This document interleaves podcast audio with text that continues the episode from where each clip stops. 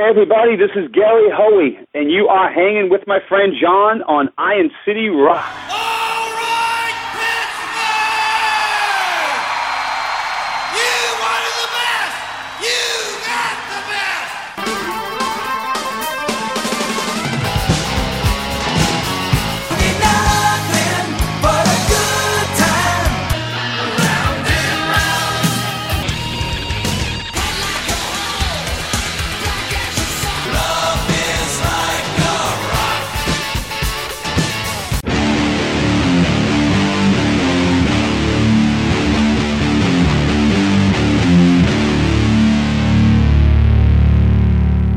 And welcome to episode 428 of the Iron City Rocks podcast.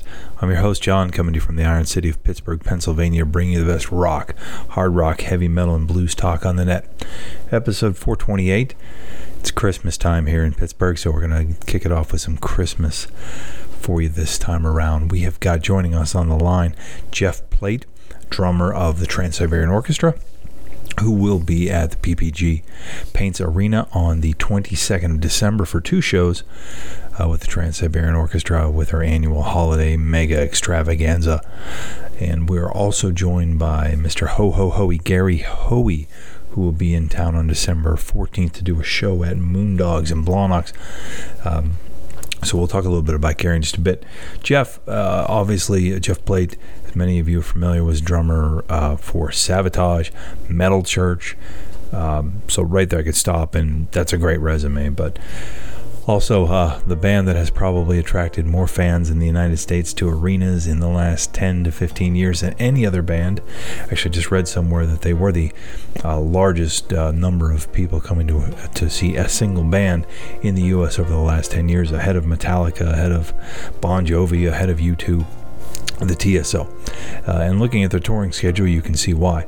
Uh, obviously, very condensed. Uh, it goes from about mid November through uh, really, I think, around New Year's Eve, they wrap that up. But eight shows a week. Uh, we had uh, Joel Hoekstra on the line just a couple episodes ago. If you want to go back and check that in- interview out, talking about the rigors of the tour. But let's play a little Trans Siberian and let's get into that interview with Jeff Plate.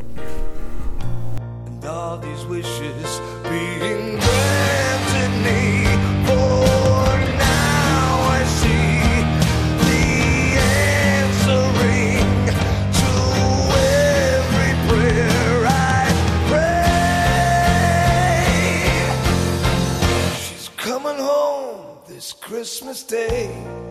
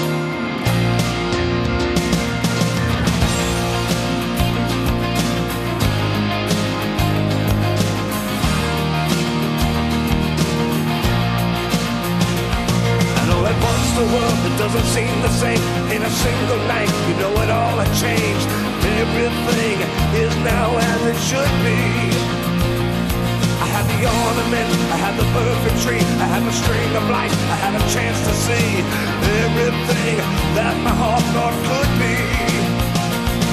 For all the dreams, you were the first I knew, and every other one was a charade of you. You stayed close when I was far away. And in the darkest night, you always were the star who always took us in, no matter who we are. So she's coming home this Christmas Day.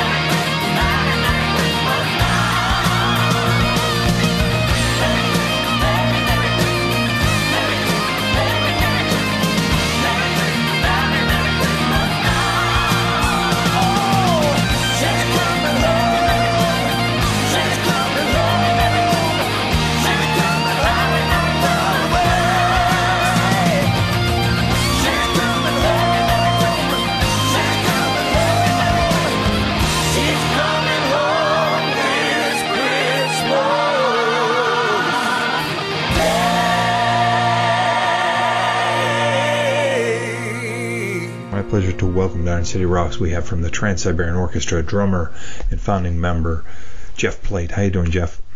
I'm doing great, thank you. Well, you're going to be starting this up, um, and I'm sure you guys are already knee deep in pre-production and rehearsal, etc. Uh, but you know, blink of an eye, it's going to be Halloween, and you guys are going to be on the road in uh, early November. Um, does this get to be like riding a bike for you as you know musician you've been with this tour since its inception um, or is it still stressful well it is still stressful but i mean you know for for myself and you know chris caffrey we've been here from the beginning along with Al Pitrelli, Johnny Middleton. There's some of us who have been here for a long time, so we, we know we know exactly what the deal is and what we're getting ourselves into. Um, preparing for the tour though every year, I mean, it, it certainly has its it certainly has its changes, and and these are the things that always you know keep us on our toes and whatnot. But for the most part, my band, the East Coast Band, has pretty much been intact now for the past God almost ten years. And a lot of this music that we play on these on these tours, regardless of the set list and the order that they're in, but a lot of these songs we've played a number of times over the years. So a lot of this is really just kind of you know blowing the dust off and tighten, tightening this up. The the main thing is is is the main stage in the in the full production rehearsals, and this is where the show really comes together, and we have to be on our toes and really pay attention. No, I, I think the average you know person on the street who comes to you know a hockey arena somewhere in the United States to see you guys, you know they're thinking November, December. But can you kind of walk through the timeline? You know what your year kind of looks like as it leads up to this? Uh, well, basically, the end of September, beginning of October is, is the press, just like what we're doing now. Um, this is when the set lists start bouncing around and song ideas and who is singing what. You know, we, we may need to hire a new cast member, and that's that's something that's dealt with earlier in the year. Um, for the most part, these tours are being planned almost a year in advance. I can, if you want, stage somewhere towards the end of this tour, and this is how far ahead these guys think. But throughout the year, between you know, the tour has to be built, it has to be designed, it's got to be it's got to be routed. You know, there's there's so much that really goes on with this. So come the end of October is when we all get together and start rehearsing, which which lasts usually usually 12 days, 13 days. This is with both groups in the same building, rehearsing the same show. And for this year, for example, uh, we, our tour starts on November 13th, which is which is pretty much average for when we start the start the tour. But but once we start the tour, it's it's on and it's busy. We generally do eight shows in five days every week. Friday, Saturday, Sunday are usually double show days, and this is the schedule that we keep right up until December 30th. Uh, so over the course of a little over seven weeks, we have two touring groups that cover the country.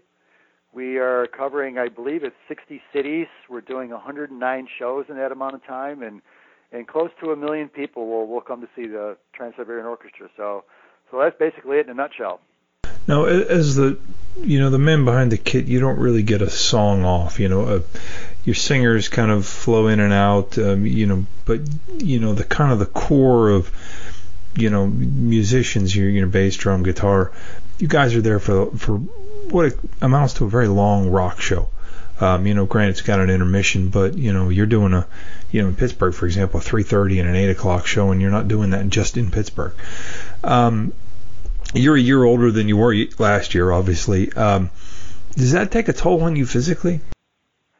Well, sure. I mean, it, it's a lot of work, but we've been going at this pace now for this is our 21st year of touring. I would say for probably close to the last 15 years, we've been on this this type of schedule. And you know, to your point, I I do I do have a very physical job. I I, I exert a lot of energy, and it's and it certainly has its wear and tear. But as far as the TSO show, for for people that have seen us before, you know, the first the first part of our show is is a story, and we have a narrator who who narrates the story in in between our songs and sets them up. But but that allows me to have that break.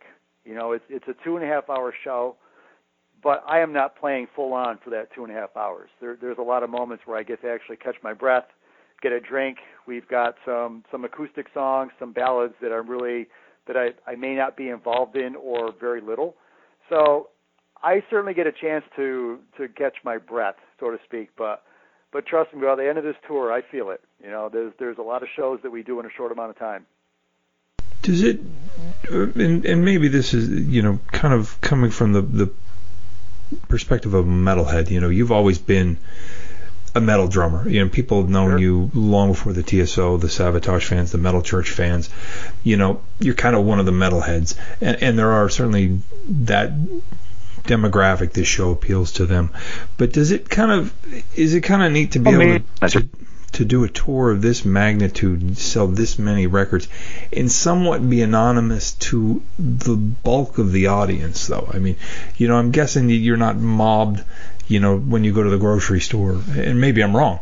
But you know, you've got kind of a hardcore, dedicated, you know, fan base who knows, you know, that guy played on that album and that album.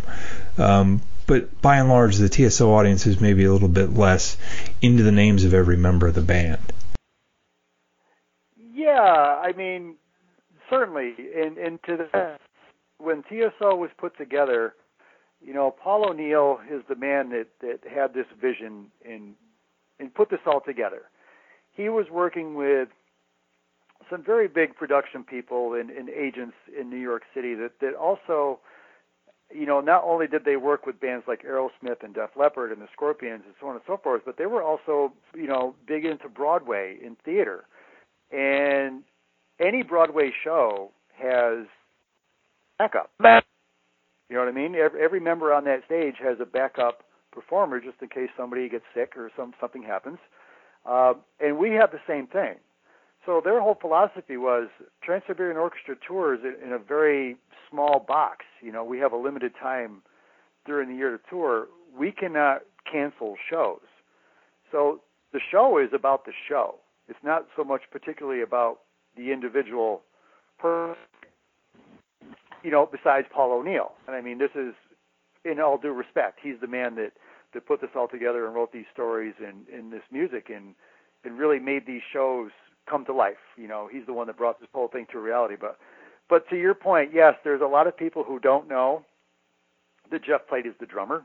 They don't know that Chris Caffrey's the guitar player. And to me, that's fine. I I I take no, you know, I'm not insulted by that at all. I think one part of this that that really takes the edge off that is every night we do an autograph line. So fans get to come through the autograph line and say hello to each and every one of us. So so the mystery behind all the members of the band, you know, that that's kind of shaved off a little bit, and you get to just meet us as real people, and we don't we're not looked at as something more than that for the most part. Yeah, and what you said about you know the show being bigger than than you know if Joel is sick or you know if Chris is you know got, you know ill, you know, you've got people to to sub in for them.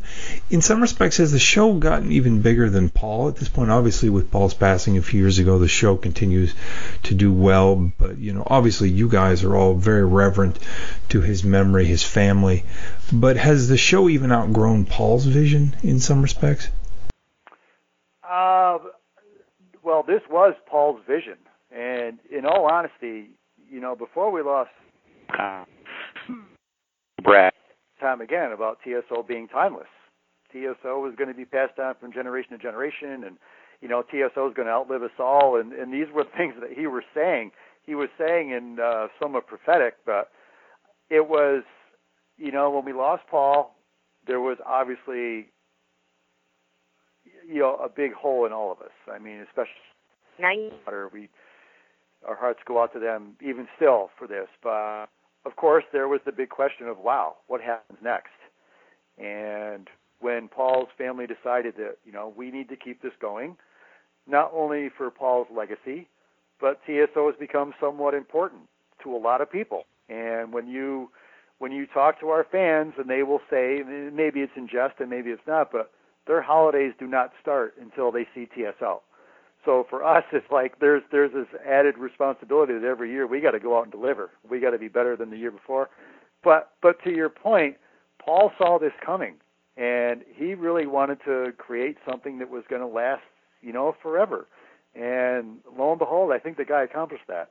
Yeah, it sure seems like it. I mean, you you, you know, I know, you know, when you guys did, you know, kind of the press a, a year ago, you know, you could sense, you know, maybe it was just reading into it, maybe uh, some hesitation, but you know, to see it continue to flourish, you know, another year Yeah. after that, it's it's wonderful to see, and you know, and I think it's something that Paul would have been very proud of. You know, it's, um, you know, you think about that, you know, people want their legacy to live on, and, and you know, he saw something that you know few of us could foresee. You know, I remember the first time I heard what you guys were doing. You know, it seemed like a million years ago. You kind of scratch your head and go, "They're going to do a Christmas tour, and it's called what?" You know, um, you know, in relatively small theaters, and now you know you're playing hockey hockey arenas twice in a city in one day. That's there aren't many bands out there that can do that. You know, in, in this era.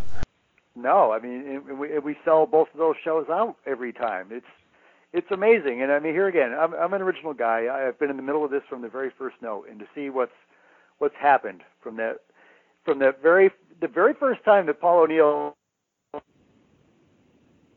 you say well twelve twenty four, we're all looking at each other like, you thinking, you know, sounds crazy, and then you heard the song and you go, wow, that is, wow, there's something to that. And to think that that song took off, you know, that became the vehicle for Paul to put TSO together. And that song is still the driving force behind this whole thing. It's it's the biggest song of the show. It's it's a huge hit on radio all across the country every year. And but but to your point, you know, you scratch your head at what are these guys we were the same way. I mean, the very first show that we played in in Philadelphia, I I can remember that like yesterday. We were, I mean, we were shaking in our shoes. We had no idea, and all of a sudden it was like that first show was a hit, and then every show after that, and you go, wow, this is this is really going to be something. And here we are getting ready for our 21st tour, and uh, there seems to be no end in sight. Absolutely. Let's hope not. But Jeff, I want to thank you so much. We will see you. Uh, it's going to be darn close to Christmas by the time we see you. You're coming in on the 22nd for two shows in Pittsburgh. It's always a pleasure to talk to you guys, and I wish you guys a, a very successful tour. And we'll see you in a, about a month and a half. Yep. Thank you very much. We'll see you. All right, Jeff. Take care. Bye. Millions of fans have witnessed the concert experience that launched a one of a kind rock holiday tradition Trans Siberian Orchestra. WQED TV, Columbia Gas of Pennsylvania, Q92.9, 96.9 Bob FM, and Live Nation welcome the all new Christmas Eve and Other Stories, presented by Hallmark Channel. Two shows, Sunday, December 22nd, 3.30 p.m. and 8 p.m. PPG Paints Arena, the power of rock, combined with the majesty of classical. Tickets are on sale now at Ticketmaster.com, LiveNation.com, or the PPG Paints Arena box office. Two shows, Sunday, December 22nd, PPG Paints Arena. Don't miss Trans Siberian Orchestras. All new Christmas Eve and Other Stories live. And again, the Trans Siberian Orchestra, PPG Paints Arena, two shows on the 22nd. I know the afternoon show, much to my surprise, almost sold out as of the time of this recording. I believe that's a 3 o'clock show. You can uh, fact check me on that. Uh, but uh, surprised me with the Steeler game at 1 o'clock, that the 3 o'clock game that the three o'clock show would be sold out. I thought a lot of people would hold out for the night show. But uh, obviously, it's a very family friendly event. Uh, if you're thinking about taking your kids or something, it's certainly a safe show to take them to. Uh, and a lot of families come to that show, and I think that's why the afternoon show is quite popular. Uh, but I know there are more tickets available for the night showing of that, which is at 8 o'clock, if I'm not mistaken. So check that out. You can go to Ticketmaster to get those tickets. We're going to turn our attention now to an, another timeless, really in my mind, holiday tradition uh, Gary Hoey. Gary um, actually was shocked when I look back uh, how long it's been since he's been on the show because it feels like yesterday to me. Gary was on around the release of his Utopia album, which was in 2010. So if you go back way back in the annals of Iron City Rocks, you can check that interview out. Uh, Gary, great guy to talk to. Uh, I remember vividly enjoying speaking to him a few times uh, back then, and it was a great chance to catch up with him, talk about uh, his new album, and also his annual holiday tour, which will be coming to Moondogs and Blawnox on the 14th of December. So, without further ado, we're going to play you a little bit of classic Ho Ho Hoey and get into that interview.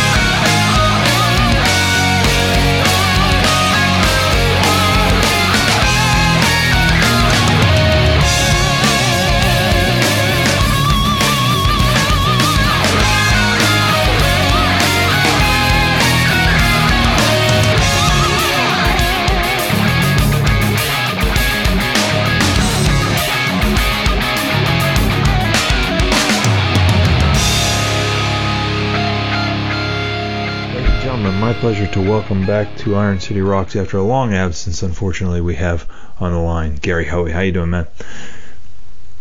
I'm doing great. Good to talk to you again, my friend. Yeah, it's awesome. You're going to be coming in. Uh, we're going to catch a, a, your holiday tour, which I know a lot of years it kind of will hit uh, the eastern part of the Pennsylvania, but it's it's great to get you out here on the western side. Um, going to get you to the show at uh, Moondogs on the 14th in Blawnox. Um, but I really wanted to talk about uh, your latest solo album, the Neon album. Can you talk a little bit? I mean, you, you I don't want to say you did a format change a couple albums ago, but you certainly got a little more blues centric. Um, can you talk a little bit about uh, your evolution as a player and where you are now? Yeah, you know, I mean, I think the blues has always been sort of my foundation. You know, like a lot of guitar players, and you know, if you go back to my records, there's always sort of some kind of a blues song on there. So it's always been in there. Um, the Utopia album, when you and I talked last, was sort of a much more hard rock melodic record, uh, rock album, and um, you know, I was trying to write like really good hit songs. I don't know what I was trying to do. I think I was trying to compete with Nickelback or something. Um, and then I realized after that I, I failed. Um, but and then I just done a record with my dear friend Lita Ford, uh, which we made this long, you know, intense, awesome record. And so I was like, hey man, I'm just gonna do a blues record for fun. You know what I mean? One of those like, let's take seven days and make a blues record, you know. So I had some songs and I made Deja Blues and then that led into Dust and Bones, which got me a record deal in Europe. Um, and then we just did Neon Highway Blues. So I, I'm trying to, it's weird. When I first shifted to the blues, I wanted to really try to sound as, as authentic as I could, right? And then when I, if you lead up to my newest one, Neon Highway Blues, I'm putting more of the rock in there too, because I'm kind of more comfortable with it. And I'm realizing, you know, with the blues and rock, that you can mix it. You can mix it up. It doesn't have to be one or the other. It's uh, interesting to hear you say that because when I listen to that album, you know, it obviously in the title of the album you have the word blues, but when I listen to it, I still feel like I hear, you know, elements of your playing 10, 15 years ago in that it wasn't like a, a you know a complete 180 to what you've been doing before now you're going to you know pick up a slide and, and a dobro and become you know a delta blues man um, it still sounds like Right. Gary Hoey to me. Yeah, well, thanks. I mean, you know, that's important to me, and and even on this latest record, when I put on certain songs, um, like uh, you know, almost heaven, you know, which has that that kind of uh, you know, that like.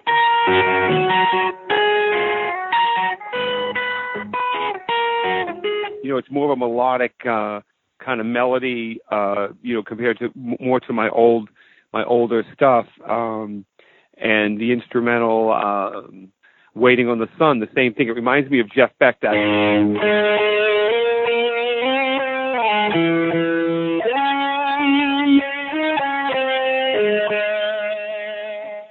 it's kind of like that major, grand, you know, entrance kind of thing. So I wanted to put those songs on the record, and then a bunch of people came up to me and said, "Man, those are my some of my favorite songs."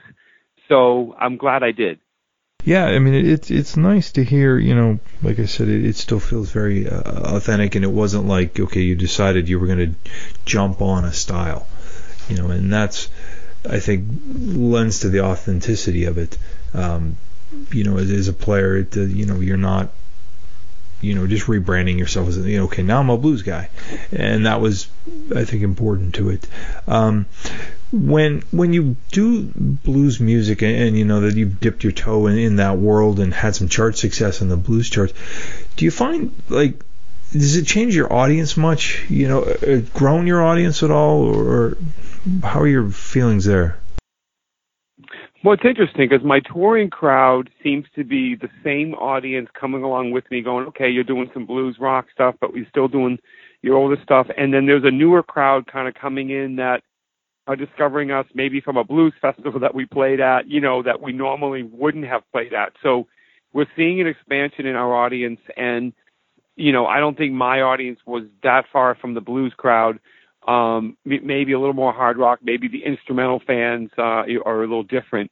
But uh not not too much of a change. And luckily you know people are coming along with me and uh enjoying it at this point.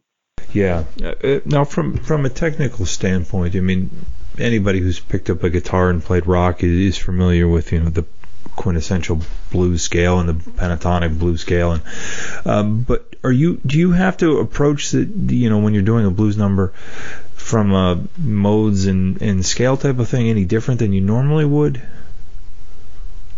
Well, I think the blues for me, if you if you look at either just a blues, a, a traditional blues, or a blues rock approach, uh, what I find is it, it's more performance based. If you know what I mean, like when I craft a perfectly, you know, three and a half minute, five minute instrumental song with harmonies and everything needs to be in its place, it's a little more, you know, like refining everything. Whereas I find with the blues, it's capturing the energy of a performance that you can live with, if you know what I mean, you know. Um, So I'll go behind the glass and play something and think I just killed it, and I come back and listen and it has no energy, you know. um, or I'll play a solo that I thought sounded good, and they'll listen back. I'm like, I don't know, it's not quite there. So that to me is what what I find about the challenge of the blues is keeping it authentic and making it um have that performance, you know. And one of the songs we do live off the new record is uh, "I'm Damned If I Do, Damned If I Don't," and uh, I'm having fun with this one because we it has kind of a, a Sabbathy kind of you know.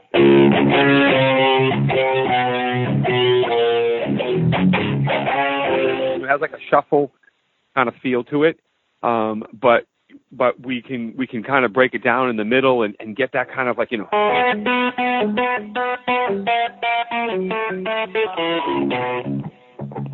you know and we can kind of get down and, and I can go crazy. Yeah, that's got a nice swagger to it. So it, it that's really really cool. Um, now and then we rock out, and then it, and then at the end it kind of has you know comes up with a lot of energy. Yeah. Now, when, when you're doing, you, you record. Um, are you kind of a track at a time kind of guy, or do you get you know drums and bass in the same room? I know logistically sometimes it's very difficult to do and you know the way records are made anymore. But do you get together to do these, or is it kind of a you do a track at a time sort of thing? Well, we've been doing it uh, both ways, actually. The, the, the way I traditionally do it is I, I make a demo at my home studio. You know, I have a home studio with a two-car garage, kind of converted with a loft, and uh, I come in here and I make a, a, a demo where I get the tempo and I put some loops down and I track everything because I like to record sometimes my vocals and guitars, sometimes in my in my privacy of my house. You know, I can take my time. And so I do that, and then I bring it to a studio with the big drums and get everything in a bigger studio, and then they track to that. Uh, and then sometimes that sounds a little sterile, so we'll just retrack it in the studio, and then I'll redo everything to what they did. So it depends on the feel. Um, we were joking around about this next record of doing it more live in the studio, so we'll we'll see. Yeah, it, it's. I'm always amazed by you know artists that'll do you know five days. We crashed in a studio and kicked, wrote and kicked out an album, and you know, to, to be able to do it that fast. Um, are you are you meticulous when it comes to listening? You, you mentioned, you know, about listening to the energy of some of your solos. Are you a guy who analyzes things to death when it comes to your own playing, or you kind of have to draw a line of when, when it's good enough, even if it isn't maybe good enough for you? Yeah, I think sometimes for me, what I do as a producer, because I'm a producer, I produce other artists that is I try to find the balance of a performance that feels really good, you know, and that um is something you can live with forever, you know. That's what I tell people is can we live with this forever? So I will say to other artists, listen, this is your record. You have to live with this. So do you think it's cool? And if they if they do and I don't, then I might say, listen, why don't we keep what you have, but can we try to do something, you know, and maybe see if we can beat it, you know? um, because we're not going to lose what we already have, right? And so that's it. But you can also, you know, chase yourself in, in a circle going too crazy because, you know, when back in the old days, you couldn't have like a playlist of 20 takes, right? You had to like punch in and punch out, you know, and the engineer's like, punch in on the upbeat. Uh, but now sometimes I get overdone on Pro Tools. I put like, I'll do 30 takes and then I'm like, oh, okay, I like the beginning of this one, the middle of that one. So now I'm cutting something together then when I'm done, it sounds like a Frankenstein zombie. Um, so I go, well, you know what? Forget that. Let me just play a take all the way down. So I try to get a performance um, and not be too not meticulous about every detail because I think uh, what the audience doesn't they, they hear more the feeling than they hear the perfection. That's what I think. Yeah, that's fair. But you're absolutely right. I mean, it's interesting you say about cutting it, and, and it sounded like Frankenstein because it, it is. It's for people who think that you know Pro Tools is the answer, and you can cut and paste notes and notes and notes and get it to sound really good. Try it sometime. It, it's very hard to get it to sound right. like it came from one guitar at one time uh, when you're right. Unless you know, unless you like it's the beginning of this part and the end of that part. You know, you can cut like a couple sections together. That's not a problem. You know, um, with with vocalists, you know, I get crazy and I'm like, I'm like, I found the T from this other word. You know, and I'm moving like consonants around because they didn't sing the S or something. You know, uh, so there's a beauty to the digital world. You can, you know, or sometimes if I have a singer sing something and they're a little flat, you know, but their performance was awesome. You know, and it had the grit that you want you know, so what? Put a little tiny bit of auto tuner on it and fix the note. It's not the end of the world as long as it sounds good, you know. Um, Yeah, that's that's but you know there's some guitarists you can tell you know back in the day you know if you were making this album in 19 you know 89 and you were spending hundreds of thousands of dollars a day in the studio and you know producers and engineers staring at you waiting for you to make money for them you know guys had to live with stuff a little more than they do today when you you know you mentioned you can work in your garage uh, you can sit there all night you know and, and get it as perfect as you want but sometimes you it becomes a little sterile you know if, you, if you're too perfect Yes. Well, that could be a blessing and a curse because if you can take as long as you want, sometimes people take too long. And for me, like I, I, it's really funny. I can labor over an album for a year, and then ESPN will call me and say we need ten tracks in six weeks, and I'll knock it out. You know, or, or some artist will come to me and say let's co-write a song, and by the end of the weekend it's done and recorded, and I go, why don't I do that for myself? You know, so it's weird. You know, sometimes a deadline can be a good thing for people.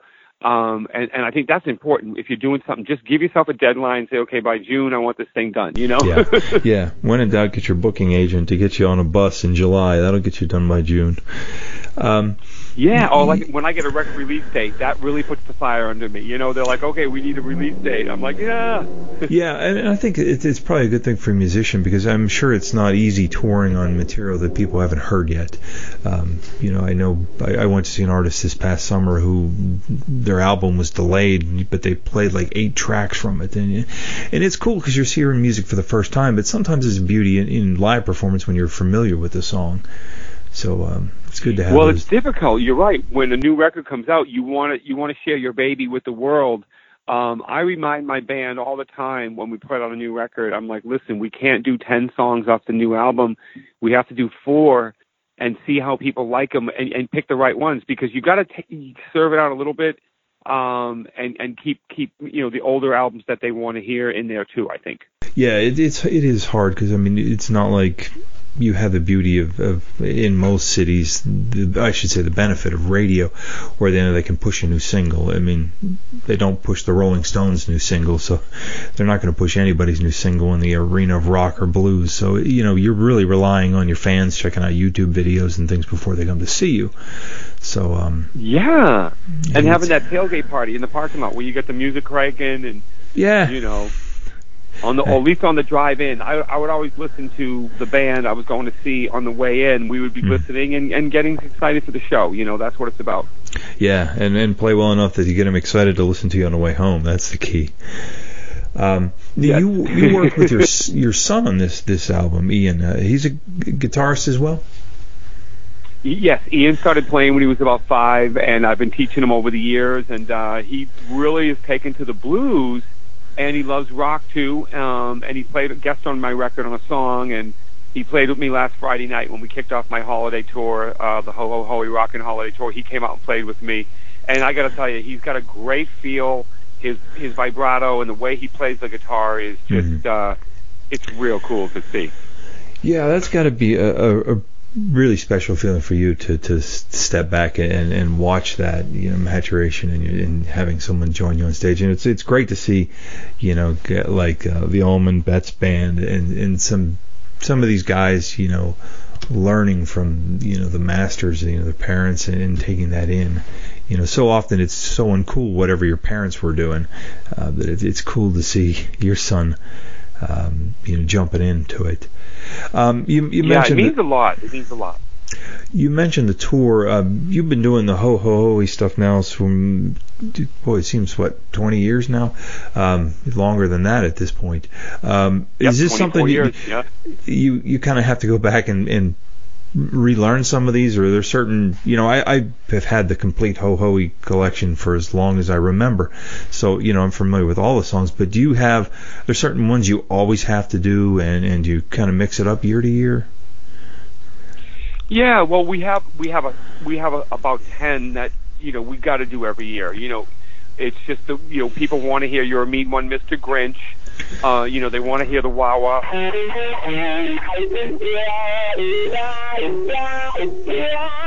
You know, as soon as we just start going, you know, as soon as I play the riff one time, you know, so we got to do that. We got to do. Uh, the, we always come out with the 12 Days of Christmas.